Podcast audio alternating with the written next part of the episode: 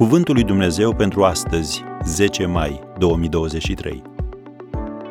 Porunca dragostei. Trăiți în dragoste. Efeseni 5, versetul 2. Grecii foloseau patru cuvinte pentru a face deosebirea dintre tipurile de dragoste. Primul, storghe, care înseamnă atașament, afecțiune firească, ca aceea dintre părinți și copii. Al doilea, eros, care înseamnă atracție trupească. Al treilea, filia, care înseamnă afecțiune emoțională sau prietenie. Și al patrulea, agape, care înseamnă dăruire necondiționată, dragoste sacrificială.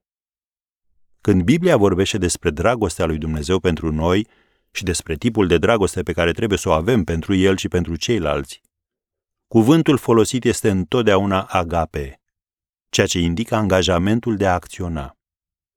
Știi că este posibil să iubești pe cineva chiar dacă nu-ți place de persoana aceea? Într-adevăr, dacă Dumnezeu vrea să ne învețe să iubim, El va aduce în viața noastră persoane greu de iubit. Adevărul este că viețile noastre sunt pline de persoane pe care nu le agreem.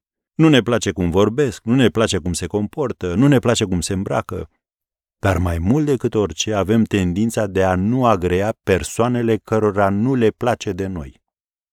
Dacă stai puțin să te gândești, ai putea întocmi o listă cu persoanele pe care nu le iubești? Probabil ai trece pe listă persoane cu care nu ai nimic în comun sau ți este greu să te înțelegi cu ele. Uneori fiecare este greu de iubit, da, chiar și tu și eu. Dar unii sunt greu de iubit tot timpul. Domnul Isus nu ne-a cerut niciodată să avem o atracție delicată față de toți. Nici el nu a simțit atracție față de farisei. Așa că nu trebuie să ne placă de toți. nu e așa că este o ușurare?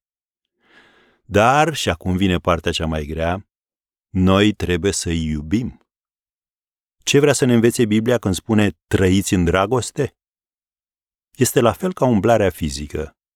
Această dragoste necondiționată necesită efort, se mișcă într-o direcție precisă și este ceva ce facem fiecare zi. Deci și azi, acum, iubește.